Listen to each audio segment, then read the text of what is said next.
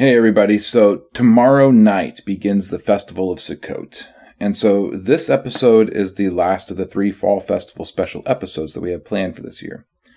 Because Sukkot will be in progress next week, and because of the load that I already have on me in areas of teaching, logistics, administration for our local community Sukkot, there's not going to be a new episode next week. The Derish Chai experiment will return on October 15th with the remainder of Leviticus chapter 6 through chapter 7. I pray that your festival is blessed and that we will see you, idiomatically speaking, in two weeks. I was raised to believe that the Bible is a book of morals, that it defines good versus evil for us within its pages. In the Garden of Eden, however, there were two trees. The tree that brought death was the tree that contained the question of morals, good versus evil. The other tree was a tree that brought life to all that ate of its fruit, the tree of life. Is it possible that we've been asking the wrong questions, chasing the wrong thing by seeking to be moral? Let's run an experiment. Rather than seeking to define and live by good versus evil, let's flip the question. Let's define life instead. But to do that, we must first seek it out. So join us as we derish chai, as we seek life. Derish Chai Experiment Special. Hey everybody, welcome to the Derish Chai Experiment, the show where we gather all that the Bible has to say on a subject to create a fuller understanding of what exactly Scripture has to say on any particular subject. This week we are looking at the holiday of Sukkot. And this is a holiday that I have never created a full teaching for up to this point. Sukkot, for me and my family, it's been our family vacation since we've begun to celebrate it, and so there was never any need for me to create a teaching on it. Most years we would simply go somewhere else and I would let others teach on the subject. But this year, some things have changed. Have you noticed? Well, if you haven't noticed, you're not really paying attention. The world has changed, and this year it has changed for us as well. This year, my local community is hosting our very first community wide Sukkot. And so this year's Sukkot is not a vacation for myself and my family, but rather it's a continuation of the ministry that we find ourselves participating in. So if you think of us during this week, please say a prayer for us. The Festival of Sukkot is one of the many festivals that we read of in Leviticus 23, and it is one that is so packed full of meaning that it would take much longer than a single episode to fully flesh out everything that's contained in this holiday. And I simply don't have the time to prepare a series of teachings on the holiday this year because, in case you hadn't heard, I'm hosting a Sukkot, which uh, which requires a lot of planning and a lot of time out of my schedule. But the fact of the matter is, there's there's really too much to cover. So, what is Sukkot? What does it represent, and what does it mean for us? Well, that's what we're going to cover today. We're going to read a passage regarding Sukkot, but the passage that we're going to lead off with is not one of the usual Sukkot passages that's read during this holiday. This passage, it contains a few interesting tidbits that I want to begin the lesson with, and then we can use this passage to then jump to other passages that deal with this most excellent festival season. So go ahead and open your Bibles to Nehemiah, Nehemiah, chapter 8, and let's read the entire chapter together. Nehemiah chapter 8. And when the seventh new moon came, the children of Israel were in their cities, and all of the people gathered together as one man in the open space that was in front of the water gate. And they spoke to Ezra the scribe to bring the book of the Torah of Moshe, which Adonai had commanded Israel. And Ezra the priest brought the Torah before the assembly of both men and women, and all who could hear with understanding, on the first day of the seventh month. And he read from it in the open space in front of the water gate, from morning until midday, before the men and women and those who could understand, and the ears of all the people listened to the book of the Torah. And Ezra the scribe stood on a platform of wood which they made for the purpose, and beside him on his right stood Mattithiah and Shema, and Ananiah and Uriah, and Hilkiah and Maaseiah. And on his left stood Pedaiah and Mishael, and Malchiah and Hashum and Hashbaddanah, Zachariah, Meshullam. And Ezra opened the book in the sight of all the people, for he was above all the people. And when he opened it, all the people stood up. And Ezra blessed Adonai, the great Elohim, and all the people answered, Amen, Amen, while lifting up their hands, and they bowed their heads and worshipped Hashem with faces to the ground. And Ezra blessed Hashem, the great Elohim. And then all the people answered, Amen, Amen, while lifting up their hands. And they bowed their heads and worshipped Hashem with faces to the ground. And Yeshua and Bani, Shereviah, Yamin, Akuv, Shabbatai, Hodiah, Maaseiah, Kelita, Azariah, Yozabad, Hannah, Paliah, and the Levites caused the people to understand the Torah while the people were in their place. And they read from the book of the Torah of Elohim, translating to give the sense, and caused them to understand the reading. And Nehemiah, who was governor, and Ezra the priest, the scribe, and all the Levites who taught the people, said to all the people, This day is set apart to Hashem your Elohim. Do not mourn or weep, for all the people wept when they heard the words of the Torah. Then he said to them, Go, Eat the fat, drink the sweet, and send portions to those for whom none is prepared. For this day is set apart to Hashem. Do not be sad, for the joy of Hashem is your strength. And the Levites were silencing all the people, saying, Hush, for the day is set apart. Do not be sad. And all the people went to eat and to drink and to send portions and to make a great rejoicing, because they understood the words that were made known to them. And on the second day, the heads of the fathers' houses of all the people, with the priests and the Levites, were gathered to Ezra the scribe, in order to study the words of the Torah. And they found written in the Torah which Hashem had commanded by Moshe that the children of Israel should dwell in booths in the festival of the seventh new moon, and that they should announce and proclaim in all their cities and in Jerusalem, saying, Go out to the mountain and bring olive branches, branches of oil trees, and myrtle branches, and palm branches, and branches of leafy trees, to make booths as it is written. So the people went out and brought them and made themselves booths, each one on the roof of his house, and in their courtyards, and in the courtyards of the house of Elohim, and in the open space of the water gate, and in the open space of the gate of Ephraim. And the entire assembly of those who had come back from captivity made booths and sat under the booths. For since the days of Yeshua the son of Nun, until that day the children of Israel had not done so, and there was very great rejoicing. And day by day, from the first day until the last day, he read from the book of the Torah of Elohim, and they performed the festival seven days. And on the eighth day, there was an assembly according to the right ruling. The book of Nehemiah, as we understand it now, is actually, in the, original scrolls, was one of two books that were combined together. Both the books of Ezra and the book of Nehemiah were combined together in one scroll. And these scrolls, they coincide with each other and they occur nearly a thousand years after the time of Moses in the Torah, uh, perhaps even more. The book tells the story of Judah as they're returning from their captivity in Persia. They had been taken to captivity in Babylon. Babylon had been defeated by Persia, and Persia had now sent Israel back into the land. And they've been sent back to Jerusalem to rebuild the city and to rebuild the temple.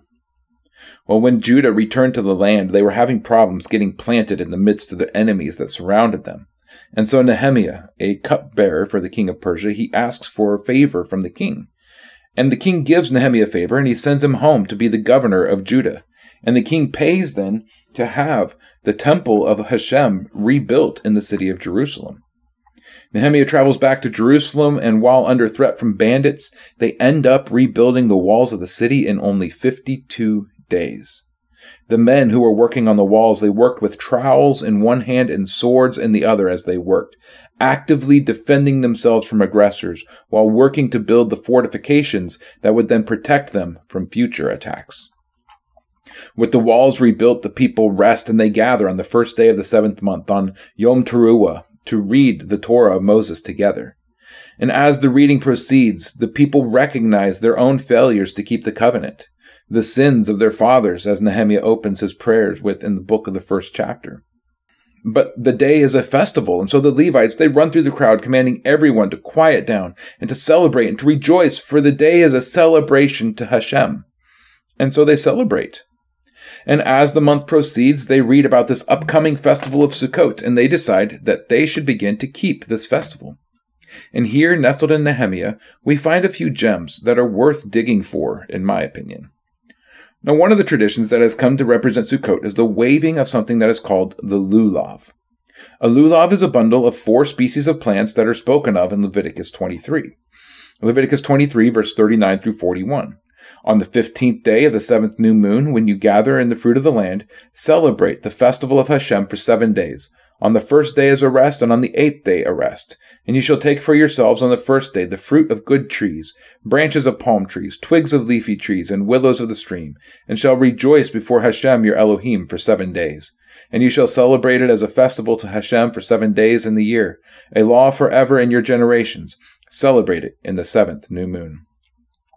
Four species were to be gathered for creating these sukkahs the fruit of a good tree, branches of palm trees, the twigs or boughs of leafy trees, and the willows of the stream. Now, in Judaism, in the Talmud, they solidified these species down to just four the palm, the willow, those are easy. For leafy trees, they chose the myrtle tree, and we actually see the myrtle referenced in the book of Nehemiah as one of the trees that was gathered. And for the fruit of the good tree, they chose the etrog, or the citron. Now, when I first heard this, I thought to myself, what in the world is an etrog? Well, it turns out that an etrog is a citrus type fruit that's native to China. Now, how in the world did this fruit become the fruit of the good trees that is re- referenced in Leviticus 23? Well, the answer to that question is too long for this podcast, but there's a book that's been written by PhD and Rabbi David Zeed Moster that goes into the history of how this odd and distant fruit came to be accepted as the fruit that is referenced in Leviticus 23.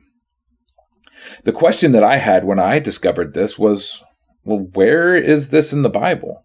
And so I looked for it, and I was unable to find, and you would be unable to find, an etrog or a citron referenced by name anywhere in the Bible at all. But the four species are referenced one other time in connection to Sukkot, one other time aside from Leviticus 23. And guess what? In that other place, I believe the fruit of the good tree is named. And that other place is right here in Nehemiah 8. Verses 14 through 15 says, And they found written in the Torah, which Hashem had commanded by Moshe, that the children of Israel should dwell in booths in the festival in the seventh new moon and that they should announce and proclaim in all their cities and in Jerusalem, saying, Go out to the mountain and bring olive branches, branches of oil trees, and myrtle branches, and palm branches, and the branches of leafy trees to make booths, as it is written. Myrtle, palm, and other leafy trees such as the willow of Leviticus 23. But there is that one difference. In this list, there is no fruit of a good tree that's listed as there is in Leviticus 23. Instead, it says that there are the branches of the olive and the wild olive. Now, my question is this Is it possible that instead of using an etrog, this Chinese fruit, to celebrate a Hebrew holiday, is it not more likely that the good tree that's referenced in Leviticus is the olive tree? A tree that's native to Israel, one that's a huge part of biblical symbology, and one that's useful in so many ways. Fruit, oil, wood, etc. The tree, every part of the tree is useful. Now, I may be barking up the wrong tree, pun intended, but the etrog, it never sat well with me. The olive tree, in my opinion, fits the holiday better, and it's native to the land, and it has scriptural support unlike the etrog. Regardless, I'm not going to condemn anyone who uses a citron or an etrog for their lulav, and neither should you. Moving on in the chapter, there is one other controversy that has risen up that I would like to address. Now, this particular controversy has nothing to do with Sukkot, but rather we find evidence in this chapter of Nehemiah 8 to support one side of this controversy over all others. And the controversy is none other than the Hebrew name of our Savior. Now, those who know me know that I don't put a lot of stock in there being anything of great value to us spiritually if we say the name correctly versus if we say uh, the name incorrectly. I still use the name Jesus from time to time depending on the setting, and it was the name of Jesus that I was saved through.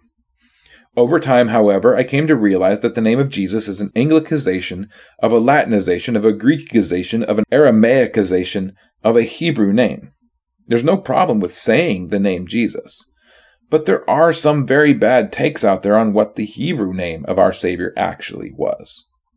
Now, one thing that we can all agree on is that the name of our Savior is a derivative of the name Joshua from the Torah and then later. And in the Hebrew, the name Joshua is Yehoshua. And so many will insist that this is the name of the Messiah in Hebrew. Unfortunately, for those who hold this view, there is, an, there is ample evidence to suggest otherwise. During the Babylonian captivity, we have ample evidence that the long Hebrew names of old, Avraham, Yoshiyahu, Yeremiyahu, etc., were shortened and became easier to pronounce. And we see that reflected very specifically in this chapter in verse 17. In the entire assembly of those who had come back from captivity, they made booths and sat under the booths, for since the days of Yeshua, the son of Nun, until the day of the children of Israel, had not done so, and there was very great rejoicing. Who is Yeshua, the son of Nun? Well, it's none other than Joshua from the Torah, Moses' servant and successor. And here in Nehemiah, we catch a glimpse of that shortening of the longer Hebrew names of old. Because in the Hebrew, the name written here is not Yehoshua, Joshua, but instead it is Yeshua, Yeshua, the son of Nun. But wait, but wait, his name was Yehoshua. Mm, sure, but in Babylon, many things were changed. And when Judah came out, Yehoshua had changed to Yeshua. And that's why I believe the name of the Messiah is Yeshua and not Yehoshua or any of the other options that are available. But again, regardless of how you pronounce the name, it doesn't really matter. Saying the name of our Savior or of our God is not a summoning spell. You don't have to get it just right or they won't listen to you. That is a corrupt idea that has no basis in Scripture. Anyway, that's two high horses for the day, so now I'm going to get off of those and let's continue on with the Festival of Sukkot. So, Sukkot is a holiday in which the people of God were told to take seven days out of their year and to move out of their homes and into temporary housing known as Sukkah. What is the purpose of this festival if we look to Scripture? Well, according to Leviticus 23, we find this as the reasoning that was given verses 42 through 43.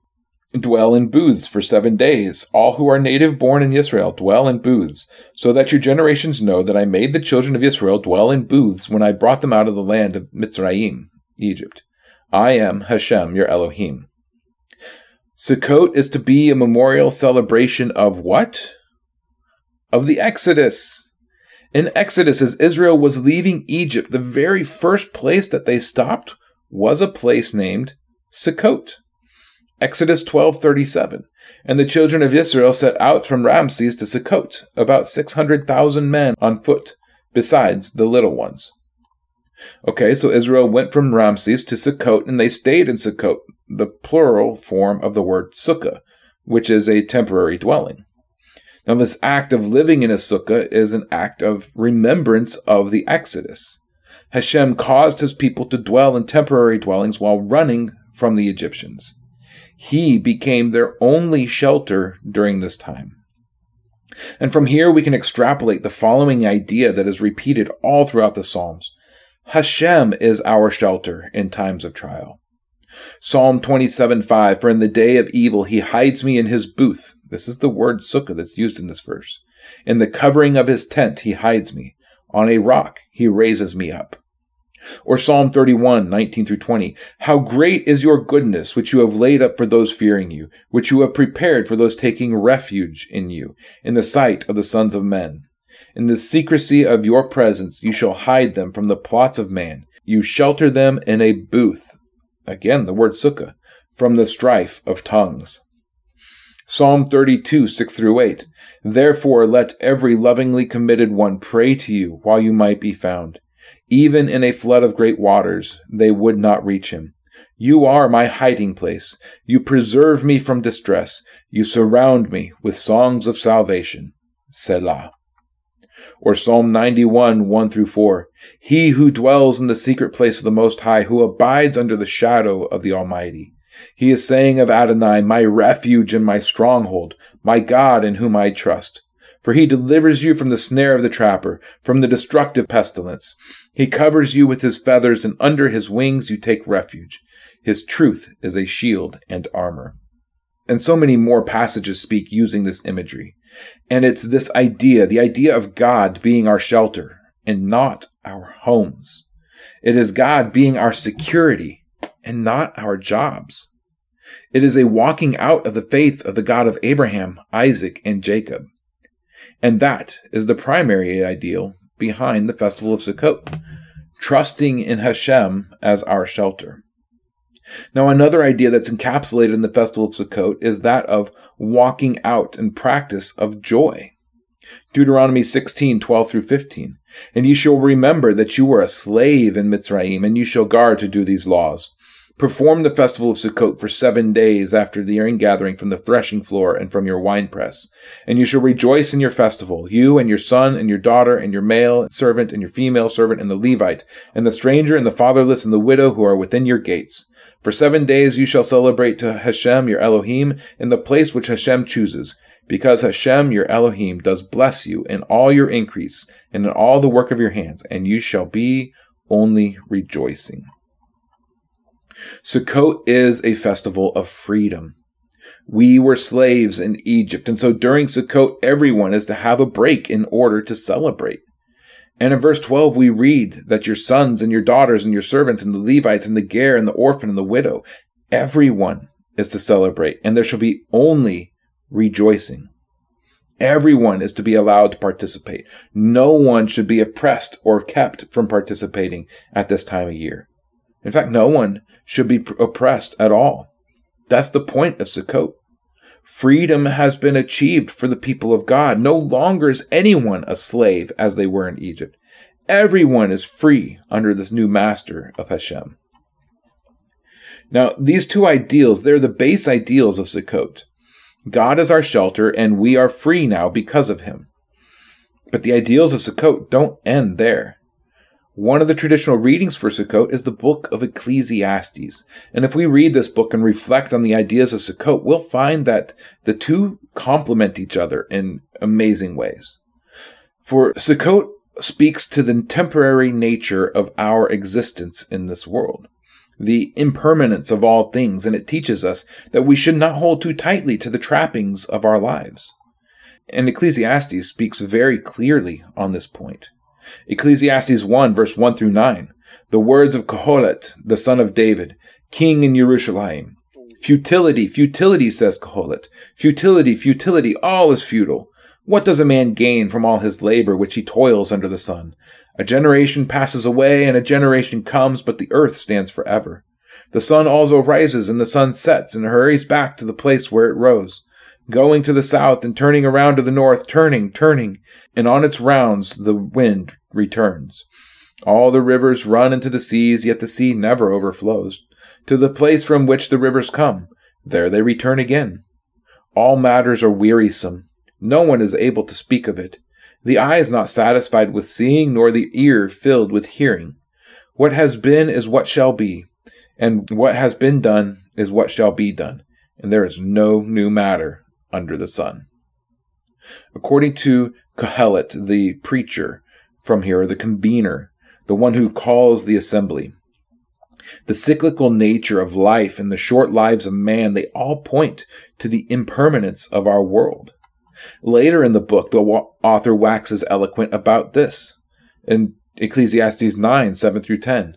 Go, eat your bread with joy and drink your wine with a glad heart, for Elohim has already approved your works. Let your garments be white at all times, and let your head lack no oil.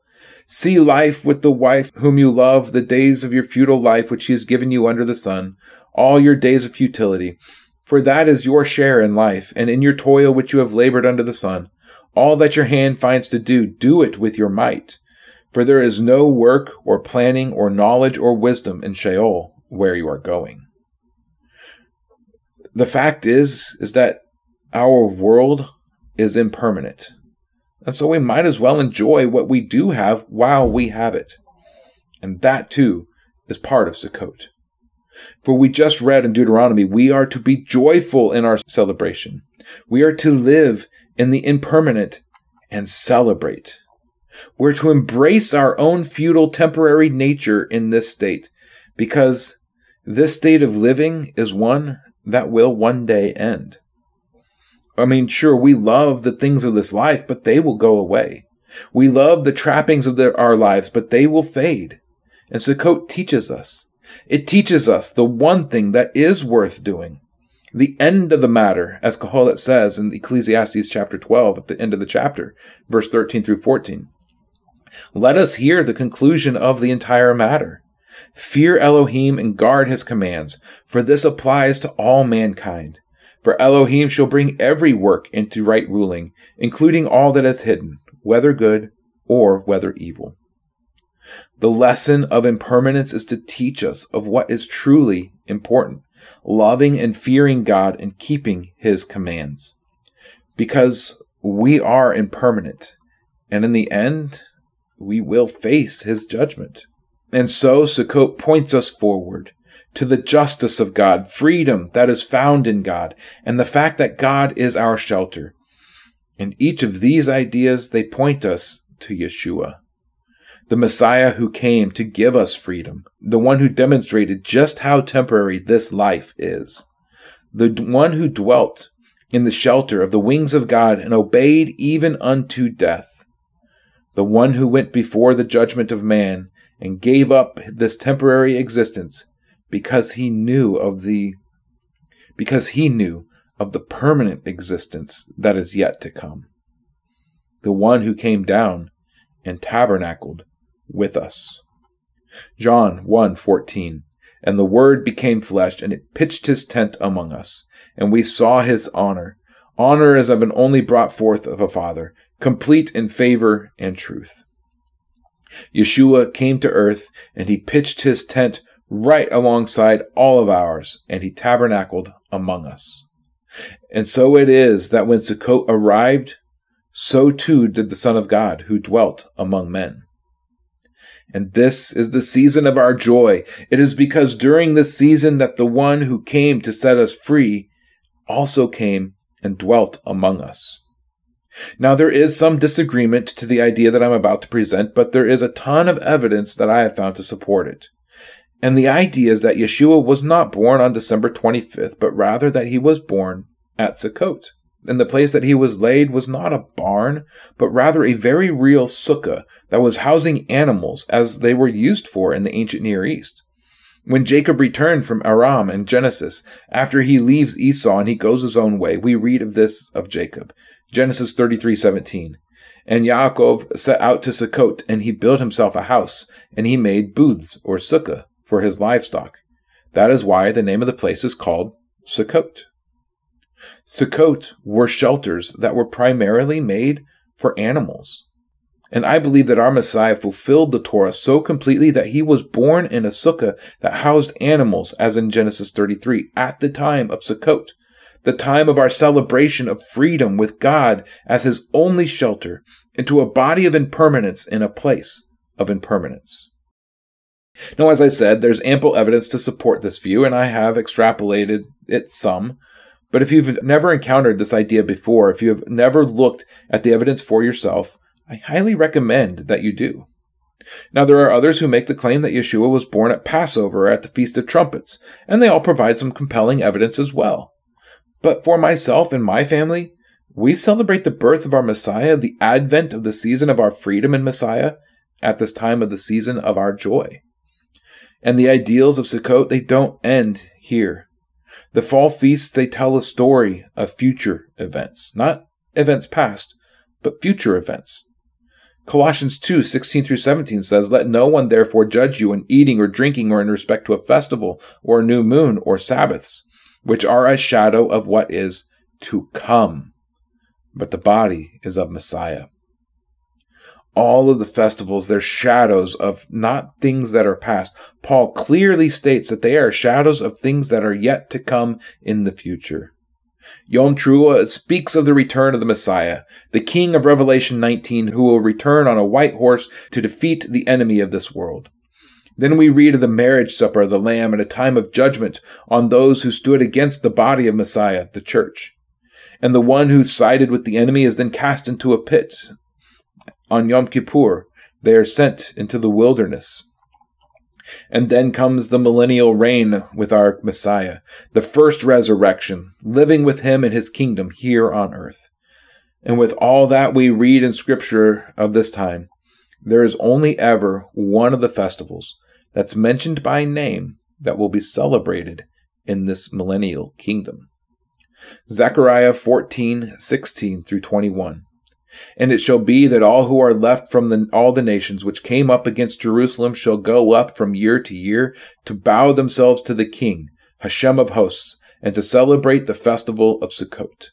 And it shall be that if any one of the clans of the earth does not come up to Jerusalem to bow himself to the king, Hashem of hosts, on them there is to be no rain. And if the clan of Mitzrayim does not come up and enter in, then there is no rain. On them is the plague with which Hashem plagues the nations who do not come up to celebrate the festival of Sukkot. This is the punishment of Mitzrayim, and the punishment of all the nations that do not come to celebrate the festival of Sukkot. In that day, holy to Hashem shall be engraved on the bells of the horses, and the pots in the house of Hashem shall be like the bowls before the altar, and every pot in Jerusalem and Judah shall be set apart to Hashem of hosts. And all those who sacrifice shall come and take them and cook in them, and there shall no longer be a merchant in the house of Hashem of hosts in that day. Sukkot is the one festival that we read of being kept in what we call the millennial kingdom. Perhaps a, a better term would be the messianic kingdom. And Sukkot will not only be a festival that's only for the Jews or only for Israel or only for believers or only for Hebrews. Sukkot is a festival for all nations. And those nations who do not make the pilgrimage to Jerusalem to pay homage and tribute to the king, they will be punished.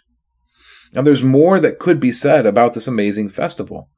I could get into how every seven years the book of Deuteronomy is to be read during the festival of Sukkot, how Solomon dedicated the first temple at the time of Sukkot, how Jeroboam changed the festival of Sukkot and moved it to the eighth month to prevent his people from attending Sukkot in the south, how Hanukkah is a delayed Sukkot that the Maccabees celebrated because they had missed Sukkot earlier in the year of their victory because of the battles that had taken place how Paul speaks of our momentary affliction and relates our dwelling to this flesh to dwelling in tents, and on and on and on. There's so many ideals packed into this festival of Sukkot. But there is one more thing that I would like to highlight before I finish this lesson. Added on to the end of Sukkot is an eighth day celebration that's not technically part of Sukkot. It is the closing of the festival, but it is separated out. And one thing that we're going to look at soon in the upcoming chapters of Leviticus is the idea that the eighth day all throughout scripture represents a new beginning, a elevation of sorts. Traditionally, this is taken on the cast of what's called the Simchat Torah services, the joy of the Torah. And it's at this time that the Torah scroll is rolled back to its beginning and a new year Torah cycle is begun. For many of us, the eighth day is, it's an expendable day. We travel home early. We spend the eighth day at home in preparation for work resuming the next day. We leave early because we're tired of living outside in, in a tent, especially when it gets cold or rainy. But the eighth day is not a day to be discarded. The eighth day is the greatest day of the festival of Sukkot. John 7:37 says this about the eighth day. And on the last day, the great day of the festival, Yeshua stood and cried out, saying, If anyone thirsts, let him come to me, and let him who believes in me drink. The last day, the great day of the festival of Sukkot. It was on this day in the first century when a great water libation ceremony would take place dancing and joyous celebration. It would go on throughout the night. Everyone celebrated the most on the eighth day. Why? Well, it's because the eighth day represents the true new beginning that awaits us in the new creation. After the seven days of the millennial kingdom, there's the last great day, and on that day, new creation is realized on this earth. Heaven and earth joined together fully once again, better than it was in the garden. Because at this time, not only has creation returned to its original state, but this time it is inhabited by not just one man and woman, but by multitudes upon multitudes of Adams and Eves that have learned the lesson of Ecclesiastes. Fear God, keep his commands, for this is the end of the matter, and it applies to all mankind. And this is Sukkot in a nutshell. As I stated at the beginning, there is simply too much to go over for this holiday. I've really only just touched on the beginnings of the ideals of Sukkot, the low hanging fruit, as it were. And I pray that you now appreciate just how robust the holiday of Sukkot is. It is the season of our joy. It is the celebration of our freedom and salvation. It is the advent of our Redeemer. It is the reminder that everything that we own is temporary. And so we find our shelter in the one thing of permanence. And if you learn only these things from the festival of Sukkot, you will be well on your way to walking the path of life as you continue to Derish Chai. Seek life. Shalom.